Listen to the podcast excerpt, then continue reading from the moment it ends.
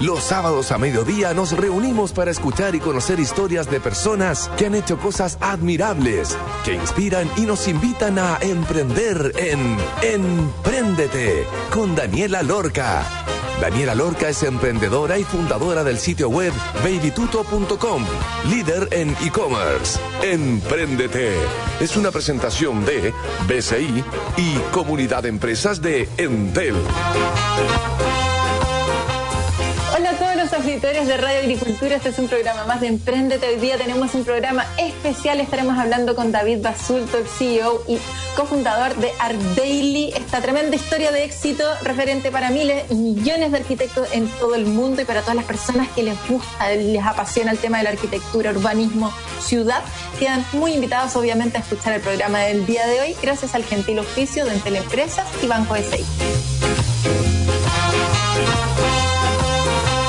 Dos socios que originalmente querían estudiar medicina, que terminaron en el mundo de la arquitectura y urbanismo, y que originalmente partió como un blog que traía información de ciudades a las personas y poder cambiar así la percepción de cómo se vive en las ciudades, y así ayudar a las personas que vivan en una mejor ciudad y que tengan una mejor vida, con proyectos e información de la ciudad, junto al desafío de tener que construir en los próximos 40 años lo que ha pasado en los últimos 3.000 debido a la cantidad de personas que seremos para el 2060. Es lo que motivó a estos dos Davides, algo que partió como un hobby, una pasión y que finalmente se transformó en Art Daily, el sitio de arquitectura más visitado del mundo, con más de 15 millones de visitas mensuales, con cientos de reconocimientos y que se terminó vendiendo felizmente a una empresa suiza llamada Architonic, de más de 100 años de historia. ¿Cómo estos referentes tremendos emprendedores lograron armar esto? ¿Cómo funciona? Y cómo finalmente consiguieron un exitoso manteniendo Art Daily como empresa paralela y con un montón de desafíos y nuevas etapas, es lo que sabremos hoy con David Basulto, el cofundador y CEO de Art Daily. Bienvenido a Emprendete. ¿Cómo estás? Muchas gracias, Dani. Tremenda presentación que te Qué bonita. sí. Me hiciste traer muchos recuerdos. Ay, de eso se trata. Hagamos que estamos ahí, que volvemos a los inicios, todos esos recuerdos que nacen producto de esta introducción. Para quienes no te conocen, David Basulto, ¿cómo fue tu partida en Internet, tu relación con los blogs y cómo de ahí llegaste a formar plataforma urbana, plataforma arquitectura, que finalmente se convirtió en Art Daily junto con tu socio David Azar? Hoy con esa pregunta va a seguir muy atrás, eh, pero... 13 años o más. No, y más, porque me preguntaste cómo llegué a Internet y eso ya... Internet. Pero, pero en corto es, tuve la suerte de que mi, padre, que era médico, y siempre le, le, gustaban las cosas nuevas, en algún momento cuando existía la FISA, a principios de los 90, compró un computador para su consulta con una base de datos para tener sus fichas médicas, algo que nunca hizo, no no, no, no pudo hacerlo, no se compró un computador con la base de datos, pero no lo usó y quedó ahí en la casa. Y ahí tuve yo la suerte que a los 8 o 9 años estaba esta cosa nueva y la agarré y ahí me entré como solo, de manera autodidacta, en el mundo de la computación, que fue algo que siempre me, me gustó. Y después tuve la suerte cuando estaba en el colegio de haber leído en el diario que existía una cosa que se llamaba Internet, o que estaban los BBS, vi que mi computador tenía esta cosa que se conectaba al teléfono y ahí me empecé a conectar a redes y hasta que llegué a internet y que fue un mundo, en verdad se me abrió el mundo. Pude conocer gente de todo el mundo, aprender cosas de manera autodidacta, programar, hacer cosas, conexiones, conocer gente de otras culturas eh, y empezar a conectarme y, más que nada aprender solo. Eh, no tenía nada que ver con la arquitectura. Yo estudié arquitectura por esas vueltas de la vida. Como dijiste, tú querías estudiar medicina. Terminé en arquitectura, pero siempre estuve conectado a las redes y, ese espíritu o esa curiosidad, cuando aparecieron los blogs, fue lo que me, llevó también a meterme en ese mundo y estaba como parte de esta red que era Firewire también de Leo Prieto. Y un día llegó mi socio David Azael, que también estudió arquitectura, que yo lo conocía porque era esta persona más movida, estaba unos años más arriba que yo, que siempre ahí cuando había que elegir presidente del centro de alumnos te iba a pedir el voto, o por eso lo conocía. Se me acercó un día a la escuela y me dijo, oye, yo he visto que tú sabes de tecnología y te quería contar esta loca idea que tengo que a través de la información yo creo que se puede mejorar la calidad de vida eh, de las personas. Una cosa súper abstracta, pero que cuando me la desarrollé me hizo mucho sentido y que era lo que estábamos viendo, esto era el año 2005. La información va a revolucionar la manera en que hacemos las cosas y la gente con mejor acceso a la información puede hacer las cosas de mejor manera. Y entendimos que se la ciudad, que en, ese, en esos años era Transantiago, era eh, cuando empezaba a aparecer Costanera Center, eran todas estas cosas que nos impactaban la calidad de vida. Entonces era muy, muy claro que la ciudad había que hacer algo. Entonces todas estas cosas me hicieron sentido. Le dije, oye, lo que tú dices me, me interesa demasiado y creo que lo podríamos hacer así. Me senté en mi computadora a mostrarle y desde ese día que nos pusimos a trabajar juntos y ahí fast forward 15 años, Our Daily, lo que estamos hablando hoy día. Partieron entonces con este blog Plataforma Urbana, que después migró a Plataforma Arquitectura. ¿Cuál fue ese cambio? ¿Por qué? ¿Por qué pasaron de Plataforma Urbana a Plataforma Arquitectura? Bueno, todo esto partió entendiendo que las ciudades eran el gran tema. Eh, y que de hecho, bueno, se volvió el mayor desafío para la humanidad. Todo lo que nos está pasando hoy día en las distintas escalas tiene que ver con la ciudad. Eh, y la ciudad es bien amplia, tiene muchos actores, o sea, desde gobierno, sociólogos, antropólogos, desarrolladores inmobiliarios, constructores, arquitectos. Eh, y empezamos a tomar ese tema y Plataforma Urbana se volvió un medio, bien medio, bien influyente dentro de Chile en esta esfera, pero sabíamos que uno de los actores importantes y para quienes la información era importante eran los arquitectos. Nosotros ya nos estábamos graduando de arquitectura y sabíamos que la información tenía mucho valor. El conocimiento de los arquitectos que te llega en formato de revistas, de libros. Un arquitecto con una buena biblioteca, con buenas referencias, podía hacer las cosas de mejor manera. Entonces, vimos en Internet un atajo a poder tener más inspiración, más conocimiento, más acceso a, innovaciones técnicas a través de esto que antes era en papel y tenía un costo. Entonces dijimos, hagamos una vertical específicamente para los arquitectos para entregarles ese conocimiento. Y así fue como iteramos hacia plataforma arquitectura, que después pasó a ser Art Daily en todo el mundo resolvieron una necesidad que finalmente tenían los arquitectos y esto empezó a crecer en visitas, gente que quería ser parte del proyecto, de poder subir sus proyectos, los arquitectos querían mostrar lo que estaban haciendo, estos trabajos que quedaban en lo que tú decís, en, libros, en revistas, y que la gente no podía mirar estas maravillas que estas personas estaban construyendo, diseñando, creando. ¿En qué momento deciden el modelo de negocio y cuál finalmente fue ese modelo de negocio con el que partieron y cuánto cambió a lo que es hoy? ¿Cómo lograron también convencer a las empresas constructoras que participan de este modelo de negocio en subir sus productos y a los arquitectos en publicar sus proyectos? algo bastante instintivo porque, bueno, al principio no necesitábamos modelo de negocio, hacíamos clases, hacíamos proyectos, como éramos jóvenes, podíamos subsistir por nosotros mismos y dedicarle toda nuestra pasión y energía, nuestros días sábados, eh, las noches de la semana a este proyecto.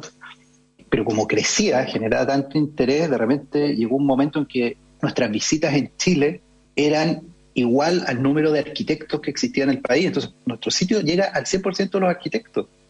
Y eso a nivel comercial es algo bastante potente mi socio es muy bueno para estas ideas de marketing, le encanta, el más visitado, eso te hace todo mucho más fácil. Entonces, cuando vimos que nuestras visitas de Chile era igual a, la cantidad de arquitectos, creo que en esa época eran entre 8.000 y 10.000, dijimos, hagamos un modelo de negocio, porque en verdad nos encanta hacer esto, encontremos la, la manera de que funcione. Entonces, ahí estábamos dándonos hartas vueltas.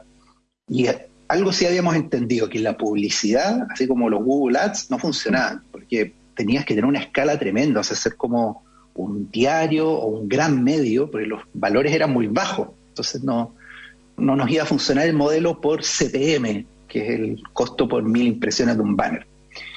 Al mismo tiempo estábamos subsistiendo y hacíamos proyectos de arquitectura y nos dábamos cuenta que después de haber estudiado seis años no sabíamos nada. Entonces todos se lo preguntábamos a arquitectos, a nuestros compañeros de la universidad que estaban haciendo proyectos, que trabajaban en una oficina, o también como a través del sitio habíamos tenido la posibilidad de conocer a arquitectos bastante connotados, teníamos la oportunidad de preguntarle, oye, ¿quién te especificó el piso?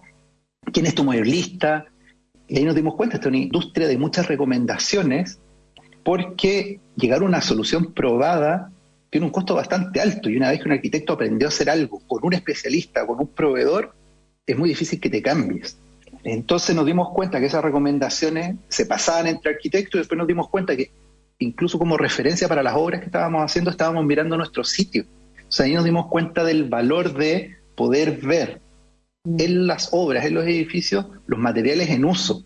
Es muy distinto mirar un catálogo con una con algún revestimiento, con algunas baldosas, al verlo tú mismo en un proyecto y un proyecto que quedó bien hecho, donde un, arquitecto, un buen arquitecto lo está usando. Eso es una tremenda señal de confianza. Entonces ahí pudimos desarrollar esta eh, propuesta de valor, las mejores obras, con los mejores arquitectos, por lo tanto con los mejores fabricantes, con los mejores materiales. Y así generamos ese modelo de negocio que fue mostrar en cada obra qué materiales se estaban usando y conectar a los arquitectos directamente con los fabricantes. Y ese modelo lo hemos mantenido eh, hasta el día de hoy. ¿Y ustedes cobran una comisión por mostrar eso? Nosotros en el fondo, los arquitectos nos entregan toda esta información, toda esta parte técnica, porque los arquitectos estamos en una constante búsqueda y compartimos conocimiento, es una parte de nuestra industria, y ahí empiezan a pasar los materiales. Y lo que hacemos es que a las empresas que están, que participan en los proyectos, les eh, ofrecemos una membresía por estar en nuestra plataforma y de alguna manera activar el poder tener acceso a los arquitectos que están viendo sus materiales y a tener su contacto para poder recibir desde cotizaciones o descarga o simplemente de poder inspirar a arquitectos a través de sus materiales. Maravilloso. Hay un momento donde el crecimiento orgánico ya no es tan atractivo. Cuando empiezas a conocer los beneficios del SEO, el impacto de la inversión online de distintos, eh, no sé, estaba hablando que en esa época la inversión en Google Ads, por ejemplo, no era tan atractiva, pero ¿qué fue? Finalmente, ¿qué medidas de difusión usaron y qué trucos, si pudieras enumerar tres, hicieron clave y diferenciadores para lograr ser el sitio de arquitectura más visitado del mundo, que aconsejarías a todos los auditores que quieren hacer su sitio el más visitado del mundo en su industria?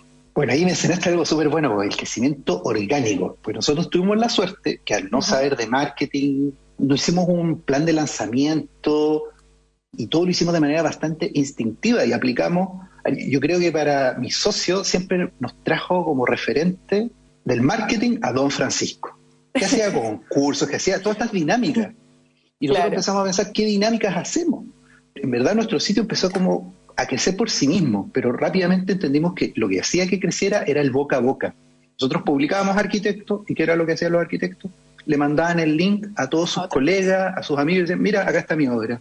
Los arquitectos la veían y decían, oye, qué interesante este sitio, es como una revista, quiero estar ahí. Entonces se generaba ese boca a boca. Entonces, nosotros al principio no hicimos ninguna estrategia de crecimiento más que apoyarnos en hacer un SEO técnico de manera correcta, pero todo era orgánico. Pero al ser conscientes de esto, cuando nos lanzamos en inglés con Arc Daily, nos preguntamos, ¿cómo lo vamos a hacer en inglés? ¿Cómo hace el mundo? ¿Cómo, cómo nos encontramos esa, esa máquina de nuevo, ese boca a boca? Y ahí mi socio de nuevo se le ocurrió algo bastante, bastante útil y que fue, hagamos entrevistas todo el mundo te va a responder una entrevista, todos quieren dar una entrevista, y eso nos va a permitir de alguna manera darnos a conocer, pero también de traer un contenido bastante único. Y fue cuando lanzamos simbólicamente el Daily desde Nueva York, porque el sitio simplemente pusimos publicar estando allá, y lo que fuimos a hacer fue hacer entrevistas. Así en nuestro sitio empezaban a aparecer todos estos arquitectos famosos, que además le compartían el link a sus amigos, diciendo, mira, acá está mi entrevista en este sitio, y ese boca a boca a través de las entrevistas fue también lo que nos permitió crecer como eh, primero en Nueva York, pero que eso fue lo que nos hizo crecer en el mundo. Entrevistas, o sea, empezaron a generar contenido. La gente quería ver lo que los arquitectos, así como estar más cercanos a estos arquitectos y que ustedes, arquitectos, le pudieran hacer. Eh, ¿Ustedes hacían las entrevistas? ¿Iban ustedes Nosotros las hacíamos como concepto hombre-orquesta con la cámara editando. Pero al final, bueno, ahora que me lo preguntan me doy cuenta, es que en esa época no existían las redes sociales. Entonces esto era como una red social. De hecho, los artículos en esa época tenían 100, 200 comentarios, eran como una especie de foro, era una red social, porque no, no existía. Facebook apareció un poquito después. Eh, entonces, esta era la manera, de alguna manera, de conectar a los arquitectos, de darles voz y de conectarlos con, su, con sus redes. Maravilloso. Oye, estamos hablando con David Basulto, el cofundador de, y CEO de Daily, y está súper entretenida eh, la entrevista, pero tenemos que ir a una pausa, me está avisando aquí Don Lucha, así que les voy a contar que con la nueva solución tecnológica Entel One, tú y tu negocio podrán hacer y contestar las llamadas a su número fijo desde cualquier lugar, incluso si trabajan en terreno o desde sus casas. Dale la movilidad y flexibilidad a tu negocio portando tu número fijo a Entel One. Conócelo en entel.cl slash empresas de Entel Empresas. Y porque detrás de cada producto o servicio que entregan las pymes, se esconde un valor diferente, uno que mueve al país, uno que genera oportunidades para todo su entorno.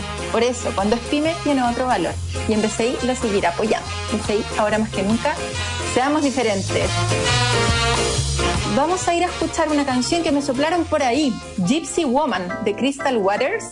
Y ya estaremos de vuelta entonces con David Basulto, el cofundador y CEO de Daily. Vamos y volvemos.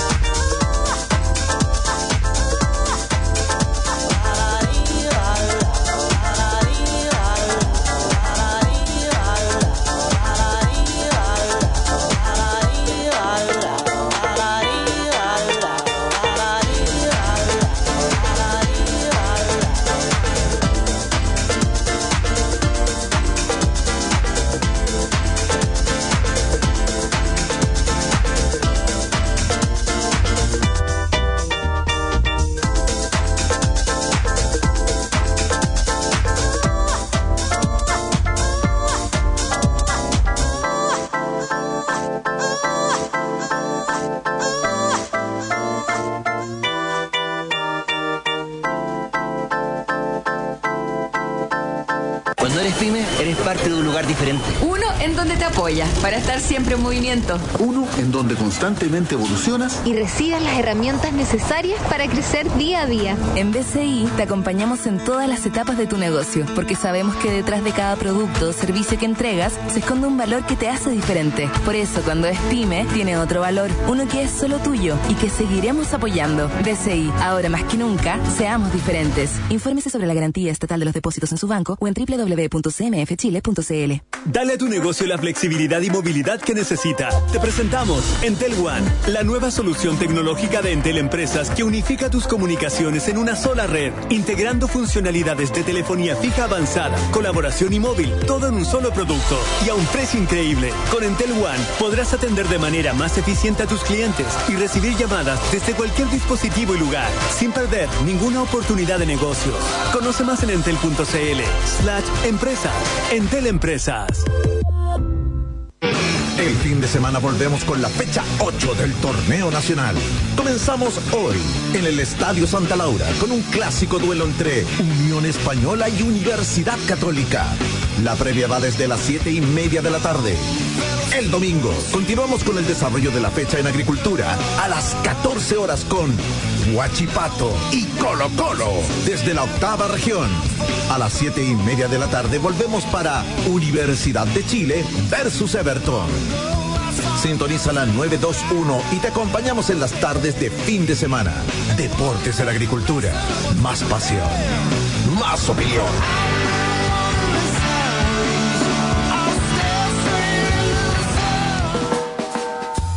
En agricultura es Empréndete con Daniela Lorca. Ya estamos de vuelta en el segundo bloque conversando con David Basulto, el CEO y cofundador de Art Daily. David, aprendizajes en estos años. ¿Qué hiciste muy mal? ¿O qué hicieron junto con tus socios? ¿Qué hicieron muy bien de acuerdo a la evolución que tuvo el negocio en estos 13 años? Primero, bueno, voy a partir por lo que creo que hicimos bien Ya. y que fue haber sido bastante receptivos, escuchar y a través de eso como ir fluyendo. La historia de Glenn ha estado llena de situaciones, de momentos en que se nos presentaron historias que nos hicieron tomar decisiones y de ahí fuimos fluyendo, no sé, desde haber ido al cumpleaños del rey de Arabia Saudita a que llegara un arquitecto latinoamericano a decirte, oye, después de que salí tu sitio me contactaron de todos estos lugares del mundo. Y ahí fuimos como aprendiendo a surfear la ola, a tomar decisiones en base a estas cosas que iban pasando, como, oye, a través de esto podríamos quizás hacer esto otro, y que fue lo que nos llevó a abrir plataforma en español y de ahí pasarnos al inglés, de entender el potencial que esto tenía, a terminar abriendo el Daily en México, en Brasil, en China, o incluso con mi socio decir, oye, el futuro de la construcción se está digitalizando rápidamente, vámonos a Europa a ver qué está pasando, y cuento corto, termino viviendo en, en Berlín. Y lo malo, ¿en qué se equivocaron que le podrías recomendar a todos los auditores? Yo creo que ahí hay algo que, que creo que ha ido cambiando en Chile, que a veces uno tiene una mentalidad muy pequeña. Porque nosotros decidimos salir al mundo, pero en muchos momentos uno dice, no, pero es que esto lo estamos haciendo desde Santiago, no, pero es que en verdad esto no, no es como del mundo, esto viene desde acá. Y hay que tener esa actitud. Al final yo le valoro mucho eso a mi socio, que era en este ir y venir, como que decía, no, pongamos, no, no vayamos tan rápido. Y me decía, no, démosle. Y yo creo que eso es, eh, es bastante importante en un mundo que en verdad ahora es global. Quizás antes, antes era más difícil y quizás uno podía tener esas aprensiones, pero hoy día, con el estado de conexión del mundo, en verdad se puede. Entonces hay que tener esa actitud de, de tirarse nomás, siendo consciente de lo que estábamos haciendo es lo que nos, nos permitió como tener ese éxito y, y esa mirada de en verdad lo que es Chile para nosotros es importante. Chile está bien lejos de las redes, estamos, en verdad estamos al final del mundo. Para nosotros ir a cualquier centro del mundo eran muchas horas. En esa época mucha gente decía, oye, pero vengan a instalarse acá a California, Silicon Valley, van a tener acceso a mucho talento, capital.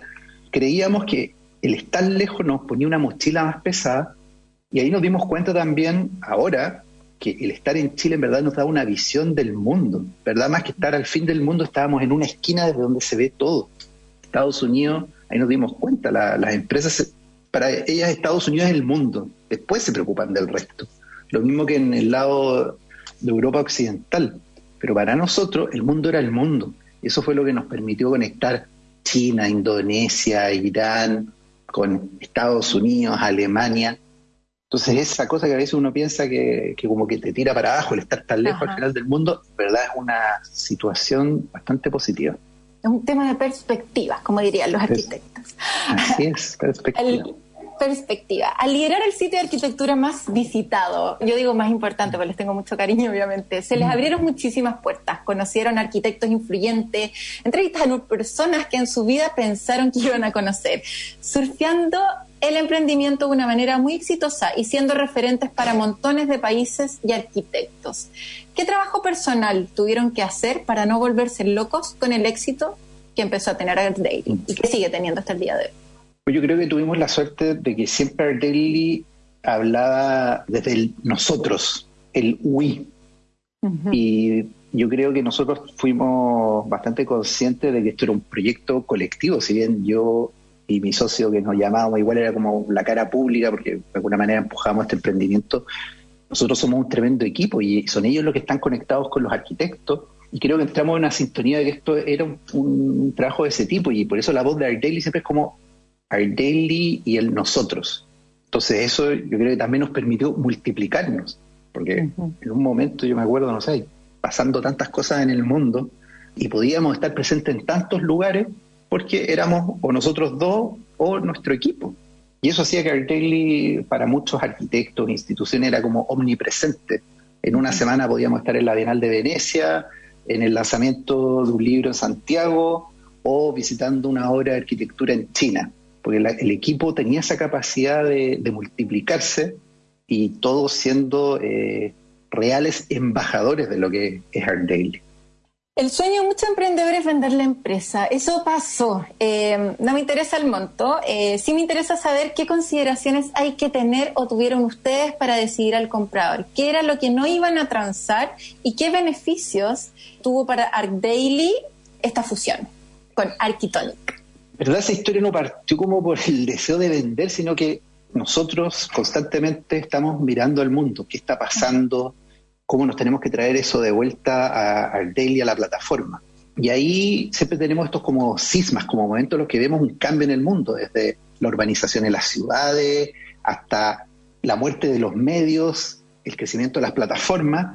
Y fue así como empezamos con mis socios a ver como, oye, está habiendo un cambio bien notorio en el mundo de la construcción, en la digitalización, en el entorno construido, como que esto ahora ya se está volviendo más mainstream, como que ahora en verdad la gente quiere arquitectura y la quiere de la misma manera que como quieres todo en Instagram. Lo quiero ahora, de manera eficiente, a un costo bajo, y esta digitalización va a entrar fuerte y va a derrumpir muchas cosas.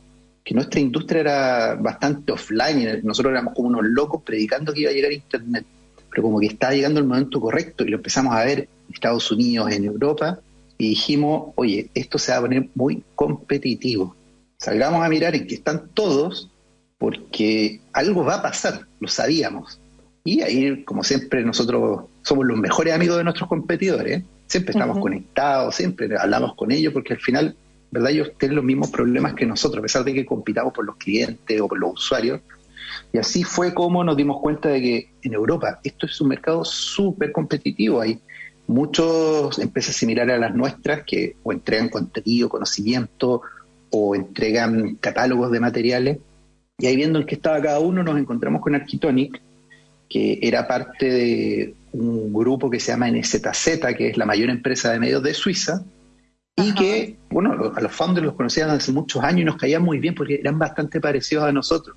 Dos socios que estudiaron arquitectura, empezaron un sitio web como el 99 y que habían creado una empresa que tenía esa misma cultura, como, como de- desde la pasión, la gente que le encantaba la arquitectura, el diseño, los materiales, y nos encontramos en que ellos también estaban pensando en este futuro y sabían que lo que iba a pasar era que la industria se iba a consolidar, que no tenía sentido que hubieran tantos competidores en Europa, entonces que iba a haber algo, y ellos ya estaban pensando en la manera de hacerlo y habían convencido a NZZ, que se los había comprado hace algunos años, de que eh, hicieran esto, de que había que tomar como el liderazgo en el mercado.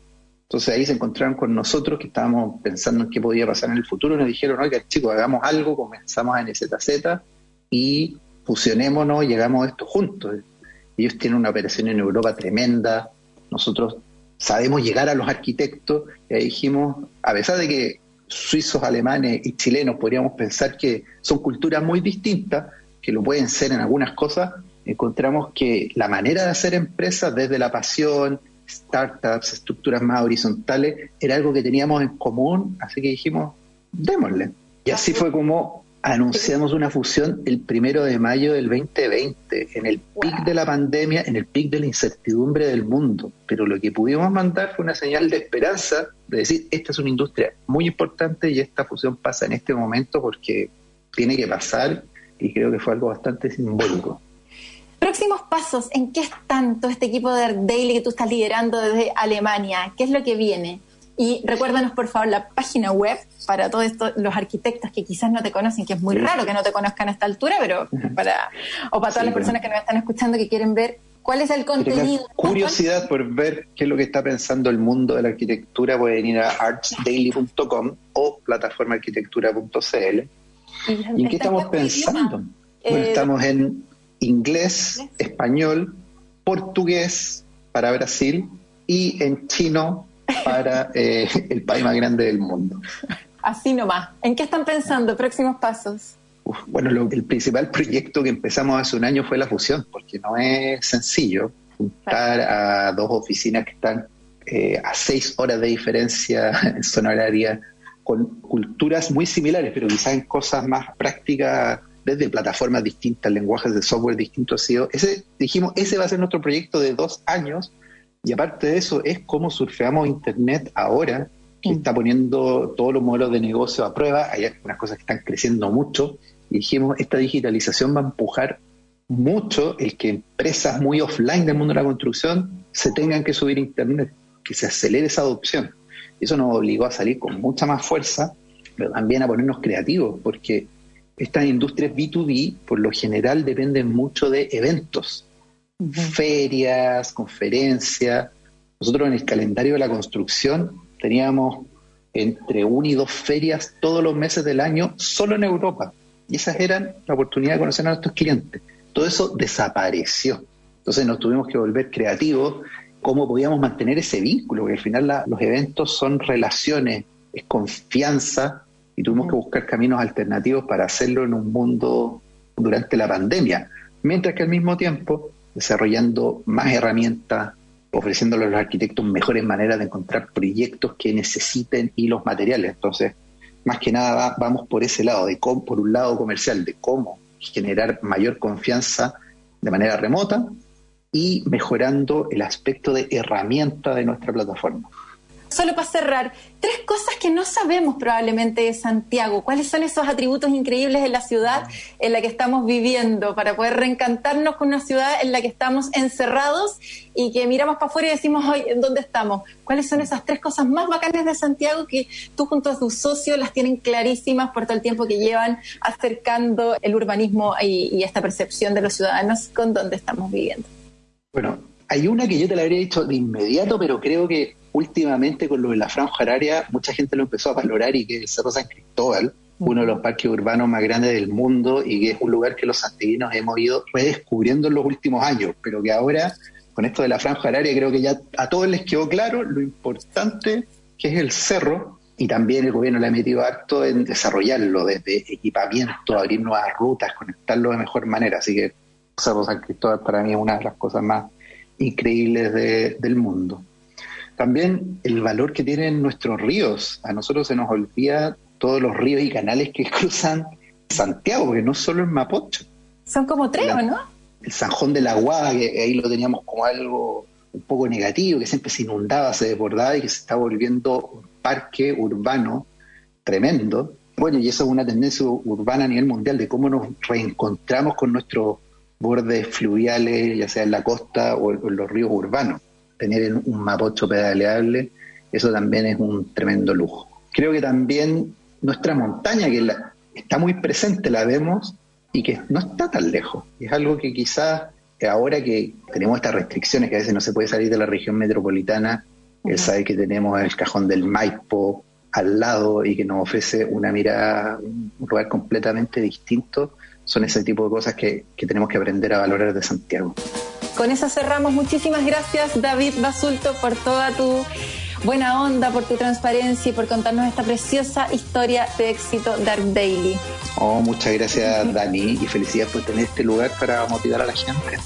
De todas maneras, para eso estamos, con el propósito de inspirar a todas las personas con historias increíbles de emprendedores que han hecho cosas realmente admirables. Un abrazo, Triki, que estés súper bien. Un abrazo grande ahí a Alemania y nos estamos viendo próximamente. Y les voy a contar antes de irnos a la pausa y a ir al tercer bloque con Paulina Barahona que con la nueva solución tecnológica Entel One tú y tu negocio podrán hacer y contestar las llamadas a su número fijo desde cualquier lugar, incluso si trabajan en terreno o desde sus casas. Dale la movilidad y flexibilidad a tu negocio portando tu número fijo a Entel One. Conócelo en entel.cl slash empresas, Entel Empresas. Y cuando es pyme, todo tiene otro valor. El valor de mover el país, de generar oportunidades, porque detrás de cada producto o servicio se esconde un valor diferente. BCI, ahora más que nunca, seamos diferentes.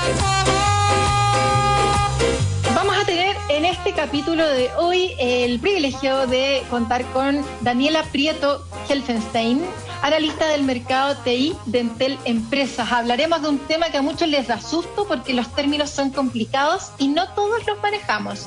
La gestión financiera de los negocios. Muchos creen que se trata de sumar y restar, pero estos cálculos van mucho más allá y marcan la ruta de nuestras empresas.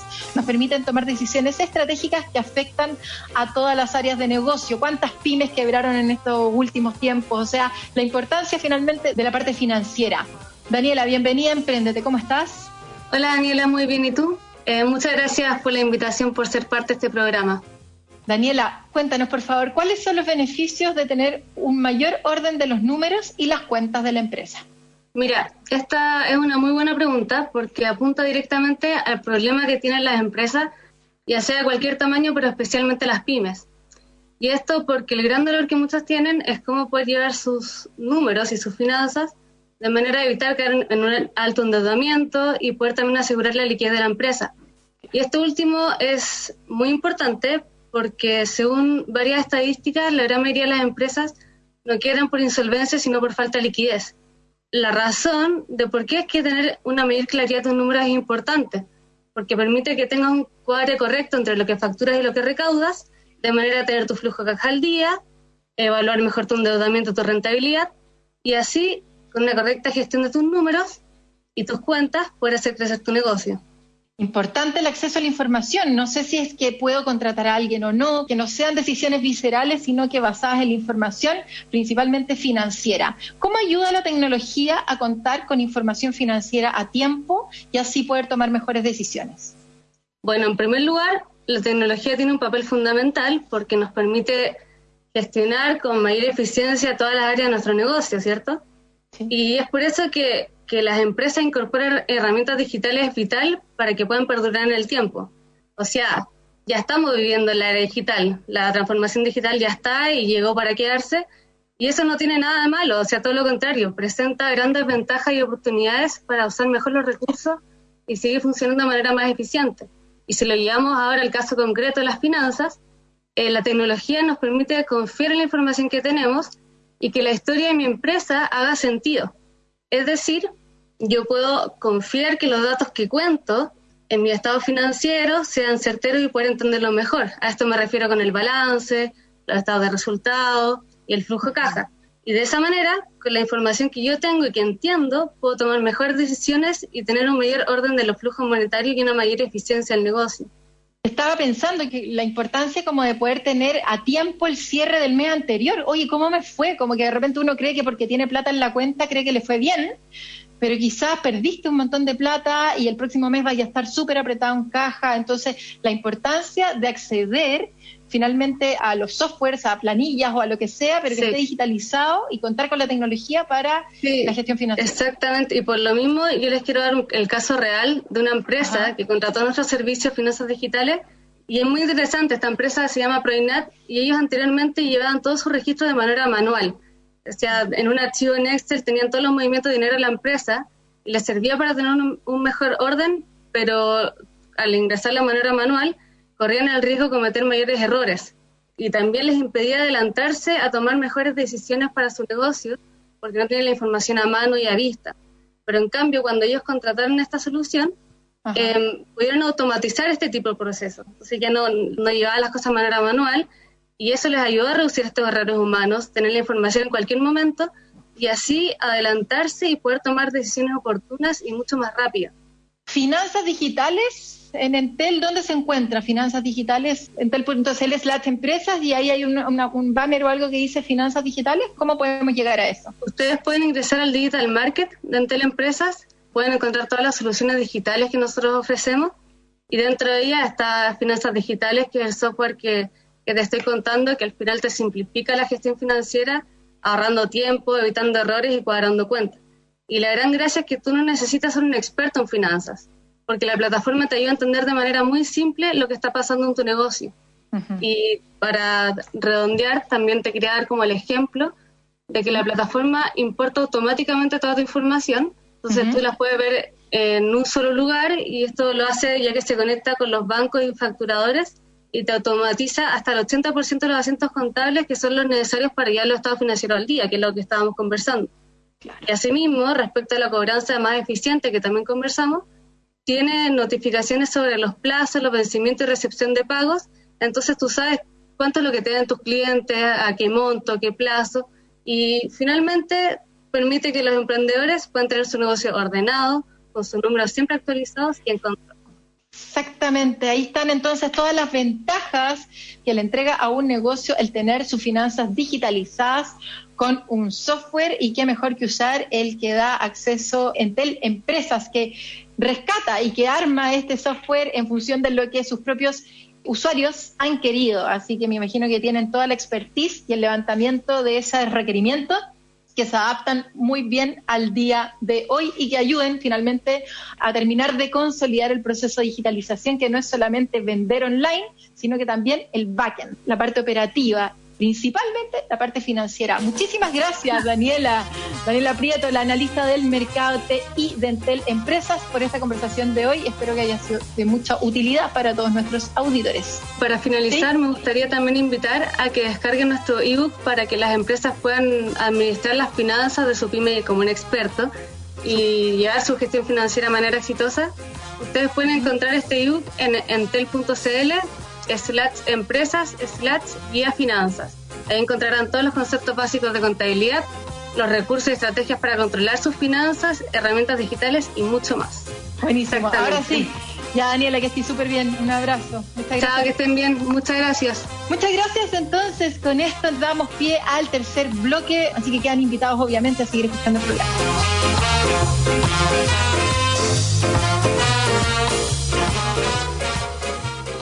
Dale a tu negocio la flexibilidad y movilidad que necesita. Te presentamos Entel One, la nueva solución tecnológica de Entel Empresas que unifica tus comunicaciones en una sola red, integrando funcionalidades de telefonía fija avanzada, colaboración y móvil, todo en un solo producto y a un precio increíble. Con Entel One podrás atender de manera más eficiente a tus clientes y recibir llamadas desde cualquier dispositivo y lugar, sin perder ninguna oportunidad de negocios. Conoce más en entel.cl slash empresas. Entel Empresas. En agricultura es Empréndete con Daniela Lorca. Ya estamos de vuelta entonces en nuestro tercer bloque con Paulina Vara. Hola querida Dani, ¿cómo están ustedes? Aquí estamos Oye, por- mira, le he estado dando vuelta como a lo que podríamos hablar hoy día y tengo un tema relacionado con el conflicto.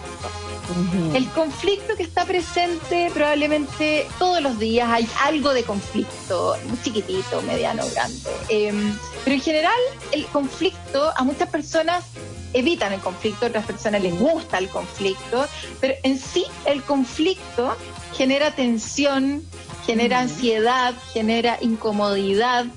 ¿Por qué nos pasa eso? ¿Qué es lo que oculta ese conflicto? ¿Qué es el conflicto desde tu perspectiva? Como. Interesante. Bueno, te voy a hablar desde la perspectiva como de los estudios organizacionales, de cuál es el rol del conflicto y por qué evitamos el conflicto.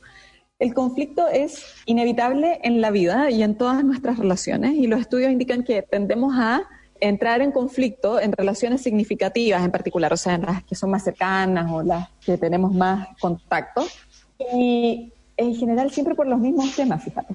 Peleamos por lo mismo, pero de diferente manera o porque distintas situaciones gatillan ese tema de distinta manera. Por ejemplo, no sé, los co-founders pueden pelear siempre por temas de gasto.